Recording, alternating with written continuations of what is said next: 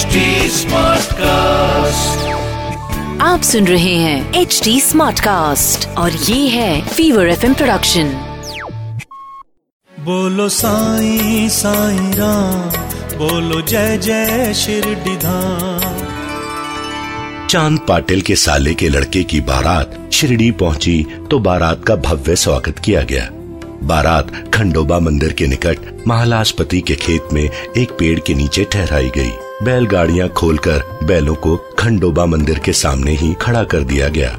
फिर बाराती एक एक करके गाड़ियों से नीचे उतरे। लेकिन जब वह तरुण फकीर उतरा तो महालाशपति ने आओ साई के संबोधन से फकीर का स्वागत किया। फिर वहाँ उपस्थित अन्य लोगों ने भी तरुण फकीर को साई कहकर ही सम्मानित किया। इसके बाद से तरुण फकीर श्री साई के नाम से प्रसिद्ध हो गया और फिर सर्वत्र उसे श्री साई बाबा नाम से प्रसिद्धि मिली। शिरडी में श्री साईं बाबा मस्जिद में रहने लगे।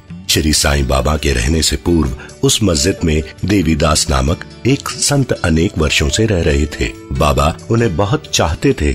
बाबा उनके साथ कभी हनुमान मंदिर में रहते तो कभी चावड़ी में रहते थे। कुछ समय व्यतीत हुआ था कि एक अन्य संत जानकी दास भी शिरडी में आ पहुँचे। श्री साईं बाबा का अधिकतर समय जानकी दास से वार्तालाप में व्यतीत होता था।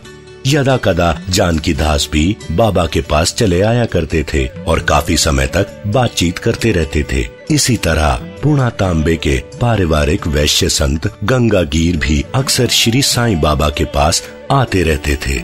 जब गंगा गिर ने पहली बार श्री साईं बाबा को बगीचे में पानी देते देखा तो उन्हें बड़ा आश्चर्य हुआ। संत गंगागीर स्पष्ट शब्दों में कहा करते थे कि शिरडी परम भाग्यशालिनी है, जहाँ एक अनमोल हीरा है।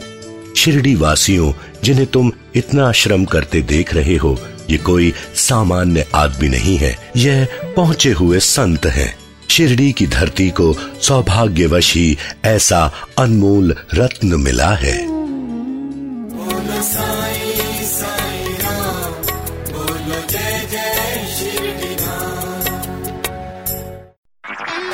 आप सुन रहे हैं एच डी स्मार्ट कास्ट और ये था fever FM production HD Smartcast.